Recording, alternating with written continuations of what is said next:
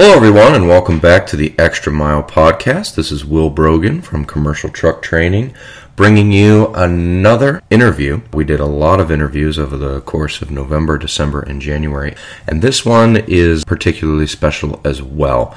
This was actually recorded shortly after Thanksgiving but we decided to wait until early February so that we could release it uh, at the same time as this particular person is celebrating 20 years in his dealership, most of it on the retail side, though the last two years plus on the commercial and fleet side. That, of course, being Andy Burns of McGrath Fleet and Commercial out of Cedar Rapids, Iowa. Andy is a phenomenal salesperson he is a phenomenal manager, and he's also a phenomenal friend. This is uh, another long one. It's actually the longest one that we've recorded as far as the ones that I've edited thus far. Uh, so we've broken it again into two different parts. Most of the first part, Tyler Janssen, who is also part of the McGrath Fleet and Commercial team, and their biggest of their several rock stars. Uh, Tyler is with us for the first part of it, and then it's pretty much Andy and Ken the rest of the way, and they cover every topic under the sun with Fleet and Commercial, cover a lot with retail, and they even talk grocery stores and baseball. So here is part one of Ken's interview with Andy Burns of McGrath Fleet and Commercial and special guest Tyler Janssen. Hey, uh, uh, welcome to the uh, Extra Mile podcast. We got two very special guests with us today. We've got Andy Burns, the commercial manager at McGrath Auto, and also Tyler Janssen, who I would officially call Tyler the very first commercial sales guy. Tyler, would that be okay? That, yes, it would. excellent, excellent. Well, then I've got questions for both you guys, but tell me, what what are you guys doing today?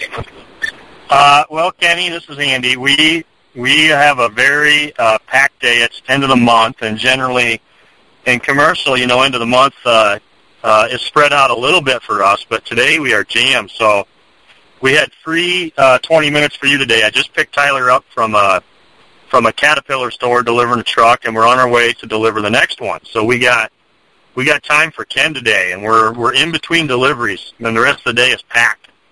Oh, cool. Well, I've got to ask a question. Was yes. the Caterpillar store Altorfer? Um... Yes, it is. Yep. yep. Oh, cool, cool, cool. Yeah, like I, I remember when, in fact, I believe it was Tyler that was with me when we made a sales call on their uh, their manager. You did. It was about uh, probably three, four years ago, and yeah. you guys met with him, and and he seemed to know more, or he thought he knew more than us anyway. But um, long long story short, Tyler has done a fantastic job uh, massaging that relationship, and I we tried counting the other day. We don't have an exact count, but they bought probably in the neighborhood of what, probably forty, Tyler? Probably, yeah. Probably forty in the last two years. so been oh, a great wow. You know, that's a that is a a and kudos to to Tyler. That's a lesson in persistence because he specifically told us on that sales call that they worked with Lynch and they were really happy, uh, and it was kind of interesting. It was a great sales call. Still, it was positive, but uh, wow, you know, uh, congratulations to you guys for for not giving up. I think a lot of people would not have gone back. So, uh, well, Tyler, I have to ask you, what was the secret of gaining that account? Uh, the big thing I think that that helped us was was acting acting and responding quick like he wanted, and as he just continued to make it easy for him. Uh, the other thing that helps is our inventory he's got a larger inventory to choose from than he's had in the past. And, and that made a big difference too, which we didn't have, you know, five years ago, and that was a, that was a problem. So. Yeah, I, I think Tyler Tyler nailed it. The very first thing he said is he made it easy for him. That was the thing that uh, you got to have the confidence. We knew we knew what the customer didn't know, and what we knew is that we were going to be an easier outlet for him. Tyler was going to make it a lot easier for him to buy a car or buy a truck for the business than anybody else was. And we knew that, so we were confident, and, and Tyler price structured everything the way to, to make it easy for the guy. And, of course, we dropped the cars off at his front door, so it doesn't get any easier. Oh, very good. Um, wow. Uh, my my saying applies. The road to the extra mile is never crowded. No. That's right. Andy, uh, gosh, you know, you uh, you spent most of your automotive career on the the retail side. Tell us kind of how this job evolved, and uh, at the same time, you know, uh, kind of your expectations going into the job. Sure. So I did retail, uh, retail commercial sales manager at the Chevrolet store here in Cedar Rapids for 17 years, and about six years ago we hired Tyler as a as a retail sales guy. Well, at the time, about six months into it, our commercial sales guy, you know, at the time, and back then we were like most dealerships. You had a commercial guy that just kind of sat in the corner and did some courtesy deliveries and sold 10 cars a month and every every store has a commercial guy and that's how most of them are is they're just kind of off in the corner and nobody supports them. Well, our old commercial guy had left and and we hired Tyler for that position. I said, "Wow, he'd be a great commercial guy.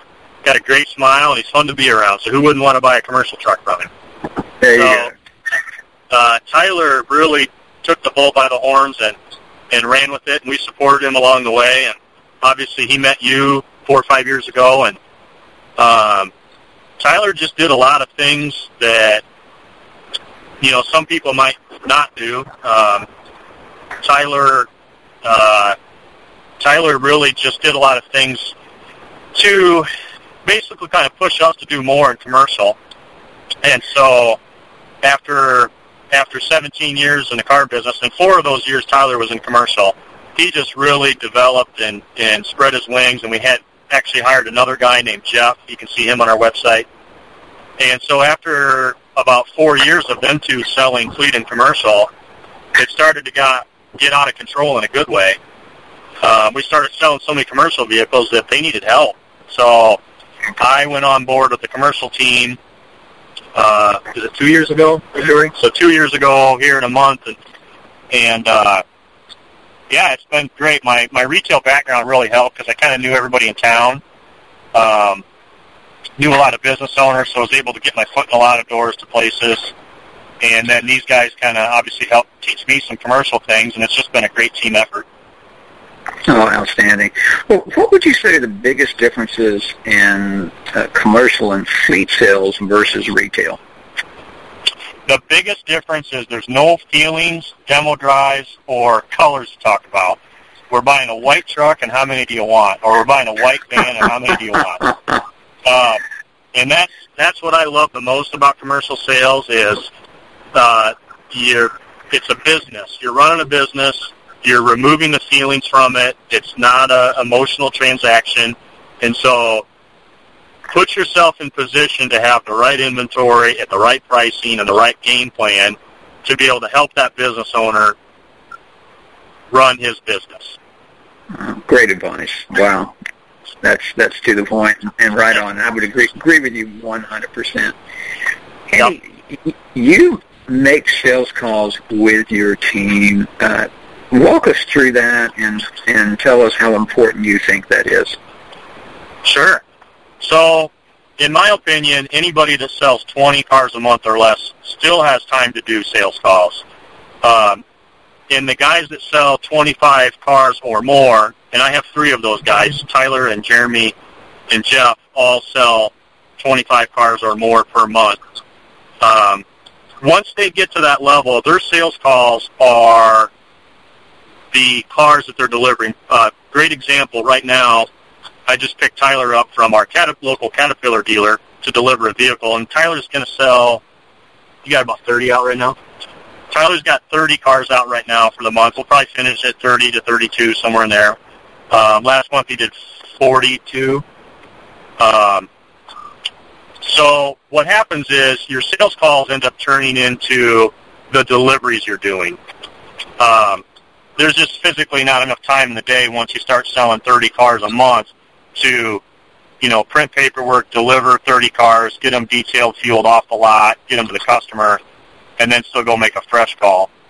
But to answer your question, Ken, somebody that is new to commercial, or even if they've been doing it for a while and they're selling 10, 15, even 20 cars a month, they got plenty of time to go knock on a door and make a new friend.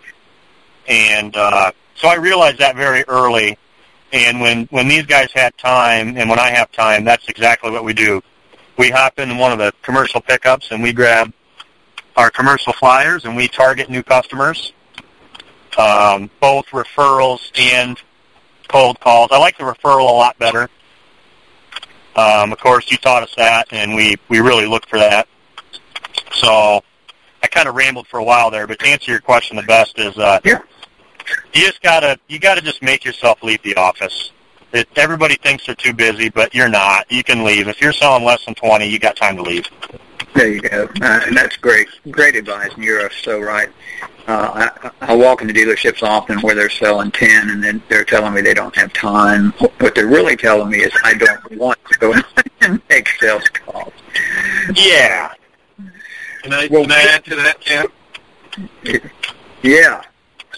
Just to add to it, one of the one of the things that we did a really good good job of early on when we were going on sales calls all the time, uh, and we still have some other guys that are, uh, but is coming up with a game plan before you leave the office, and and not just driving around and trying to find a place and drop off a business card. It's it's having a, a, a game plan of where you're going to go, knowing who you're going to try to meet, who you're going to be asking for, and then, like Andy said, trying to work any referrals that you can get. Uh, man, that makes that a lot easier. But if you go in blind with no game plan and and you're not prepared at all, it, you normally don't come out successful with it. No, great advice, you know, and that's right down with what we advocate. But, you know, you know, work that plan, have a great plan, and uh, you know, it's amazing when uh, on our last visit when Tyler Young and I went out, you know, we did our game plan ahead of time, just like you just mentioned. And and one of the particular calls, uh, you know, on the website we went to, it had the owner's picture on the website, and when we got to the place of business, we'd also analyzed what they did, what they sold. They sold they were construction, but they also sold Toyota forklifts. And um, when we got there, lo and behold, the owner was at the front desk. so we recognized him, and uh, he didn't want to give us his last name, but I mentioned, well, gosh, you're you're the owner. Am I correct? And he went, well, yeah. How'd you know that? We talked about doing the research. So Oh, that was uh, that was uh, Hup, uh, Hup Electric. You would Hup Electric. recognize the owner. Yep.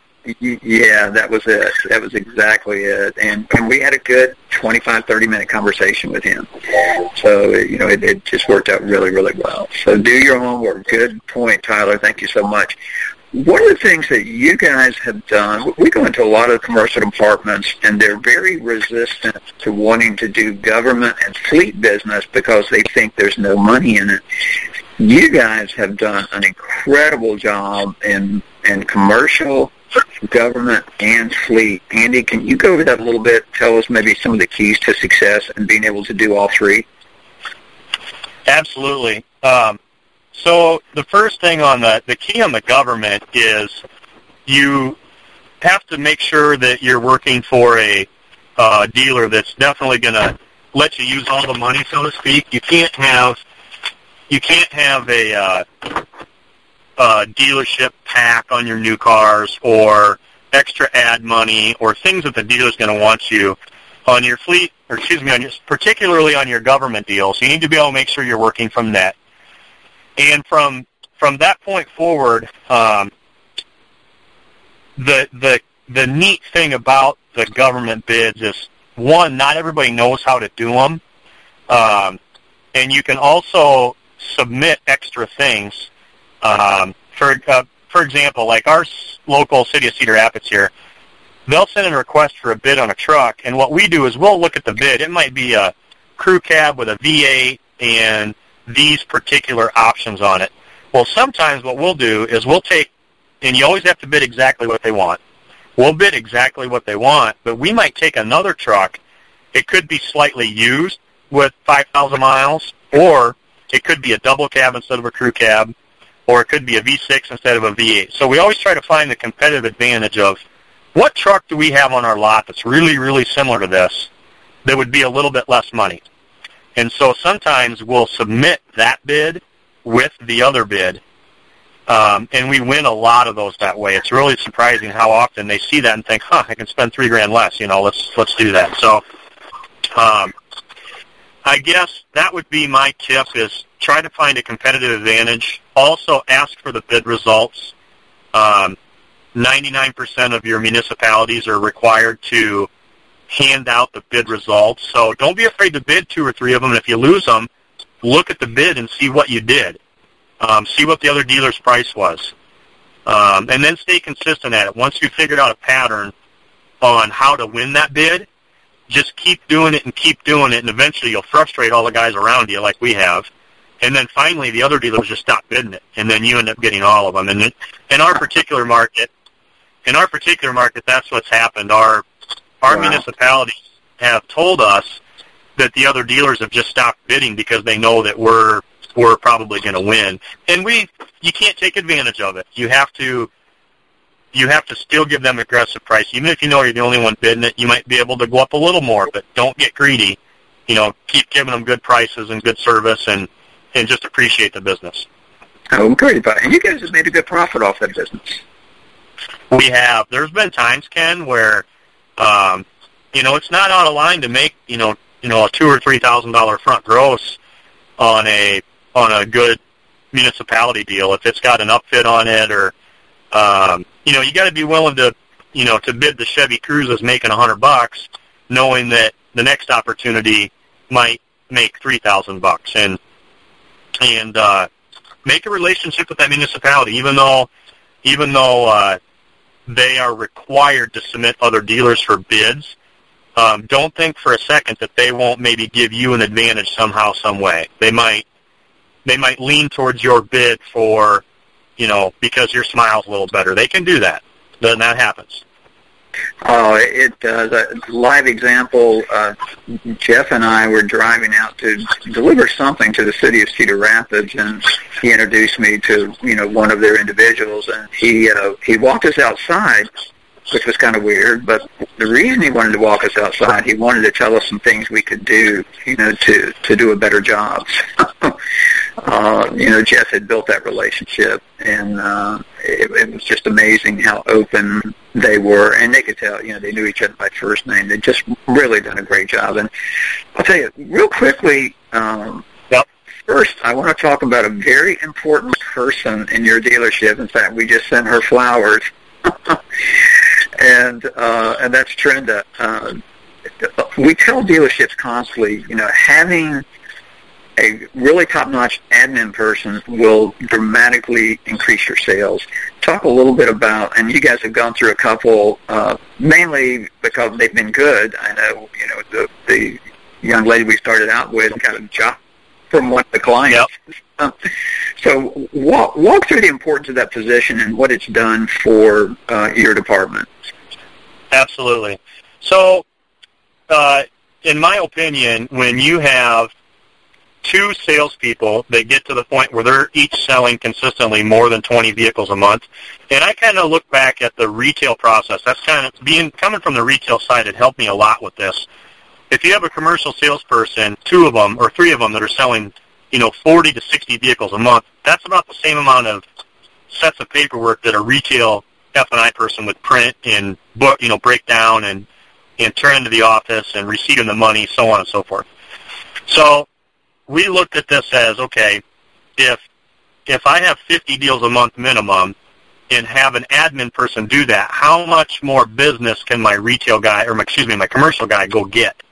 How many more doors can he knock on? How many more bids can he calculate?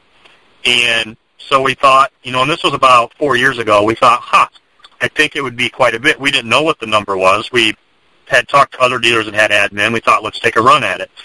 So we hired a young gal um, and she absolutely knocked the cover off the ball. She, we started to teach her a little bit how to do even the the municipality bids. So she was the guys would sell the vehicle, load their deal, you know, get everything done, and hand her the deal jacket, and they would um, they would. Uh, uh, have her process the paperwork, you know, print the paperwork, and then they'd go sign it with the customer, bring it back to her. She goes and, and uh, stocks it in. So anyway, um, she did a really, really great job, and I would say increased our sales by 15 to 20 units per month in that neighborhood. Well, it turns Wow. out one of our best one of our best customers ended up hiring her, so we lost her to one of our best customers, and uh, it was a good thing for her. She got a demo to drive and more pay, more than I could offer her. So kudos to her. She did a good job. Um, we had hired another gal. She did a really nice job, but we recognized um, this gal that had been in our dealership for about seven years. Her name is Trenda. You can see her on our Facebook page. Um, she was our aftermarket coordinator at our retail store, and she is efficient. Holy cow! Does she she doesn't take any bull from anybody, and she she stays organized. So we thought, man, I think she would really increase our sales. So we hired her about four months ago, and to say that she's increased our sales is an understatement, Ken. Um, Jeff and Tyler and Jeremy have each sold all all three of those guys have sold more than 25 cars per month the last four months in a row. Wow, Uh, incredible. And a handful of times, Jeremy's got, I think he's got 46 right now. You'll have to call him. Um, 46 or 47 deliveries this month. And without Trenda, that's just impossible. One one person cannot sell 46 vehicles in one month when you have to get the get the vehicle off the lot, get it fueled, take it to detail, print the paperwork, take it to the customer, sign the papers, and then take the deal back to the office and break break it down and receipt them the money. One per there's not enough time in a day for one person to do that. Yeah. So that admin person to be able to print the paperwork so that all the salesperson has to do is just drop it off and pick it up, it makes them so much more efficient. Wow. Well, So- well, great job on that. And she is just, uh, she's dynamite. That's why we wanted to kind of give her a little bit of special recognition yesterday. She has, and she's got a she's got an incentive in her pay plan. Um, when once we get over a hundred units, and we've sold over a hundred the last uh, five months in a row now. This will be six, um, and so she comes to me because her her like last month we did 127, and um, she'll come to me and say, "Are we going to get to 130? Are we going to get you know?" She's asking for what that next tier is because she wants the next bonus, you know, which is great. oh, incentive. Outstanding. Boy, that's the way to do it. Good job on that, man. That is so outstanding. Outstanding. And Yep. she is. And thanks for thanks for sending her flowers. She was just cheery eyed all day because of that. So Oh, good. good. Hey, if it helps you guys sell trucks, I'm, I'm there. uh, Andy, real quick, you guys have opened a, a separate uh, commercial truck center. How did that evolve, and how it is? How has that impacted your business? absolutely. So uh, one year ago, yesterday, we opened our fleet and commercial truck center. It's neutrally located in between our Ram and our Chevy store. Um, we don't really have a lot of customers come in. It's a building where we just do our bids out of. Um, you know, we're we're going to the stores and obviously picking up the vehicles and taking them to detail and then taking them to the customer to deliver them. So, um, having the standalone commercial space, though, what it's done is the the guys that buy, you know, 10, 20, 30, 40 cars a year or more, they now don't have that defense mechanism automatically up like they do when they come into the regular dealership. Because when they come into the regular dealership, as you know, typically a retail guy, somebody newer that doesn't know them, is going to greet them and not harass them, but kind of, you know, they're always, you know, they're always walking through the door saying, "Well, I'm here to see Tyler. I'm here to see Tyler. I'm here to see Tyler." So, um, that's probably the number one thing that I think has helped us is the the word has spread a little bit. You know, that all the contractors in town kind of mumble amongst themselves in a good way. You know that hey, the you know those guys got their own office now. Call them there. Call them there. Stop and see them there. So I feel like that's a competitive advantage to to uh, not have to have the commercial client go through the retail environment to get what they want. No, good point. Really good point. And, and we found that to be so true. Plus, it shows your real commitment to the business, and that's that is such a plus. It really, it, really is. It does. And for for all those people that that whether you have one commercial sales guy or three or four or five of them, and you are in the retail environment, it's still fine. You just have to make sure that you're, you know, working with your customers to let them know here's the best way to contact me. Make sure you're texting me before you come in. Um, you know, as long as they're coming to see you, um, and just communicate good with them. I'm not saying that being in the retail store is a bad environment because there's, uh, you actually have to start there. The the uh, there's a lot of guys in town. I'll give you a great example, Ken. Um, yesterday, I had a guy from Iowa City come in. He had been at the Chevrolet store in Iowa City, and then he came into the Chevrolet store in Cedar Rapids. He owns a uh, landscape company uh, in North Liberty, Iowa. Um, he has 26 vehicles in his fleet, and he's been buying retail. I didn't even know the guy existed. I'd never heard his name before. Um, he's been buying from the retail environment. Well, he walked into our our retail store yesterday down at the Chevy store, and he says, "Hey, this is my name, such and such. I have 26 vehicles. Billion says I have to buy the vehicle before the end of the month, or the incentives are going to go away." Well, the gentleman that had greeted him at the retail store, he's been there a long time. He's been there 10 years. He knows what we do. He heard the guy's got 26 trucks. He did the right thing and right away just brought him up to us. And wow. you know, then we we explained the re- the fleet process that you know you don't need to buy today. Don't worry about it. The incentives are not only not going to change, they're going to be better for you. So for those of you that are out there at that retail store, you got to make sure you're watching for that. Sometimes, you know, we don't, we think we know everybody in our area and we think we have them trained to, you know, just come to the commercial environment, but that's not always the case. A lot of those guys are still showing up at the retail store and you need to make sure that you're you know, kind of lassoing them, so to speak, and hey, come on over, teach them the re- the commercial process, and uh, and get them coached on how to do that. Uh, great advice, and we see a lot of times that that is outstanding. So there's the end of part one of Ken Taylor's interview with the boys from McGrath Fleet and Commercial, Andy Burns and Tyler Janssen. Part two will be posted shortly after part one. We don't like to separate those in terms of time, just in terms of content, so that you can have a little bit of breather in between. So look for part two on iTunes or Google Play or our native service, Libsyn. Thanks so much, and we'll be back again very, very soon.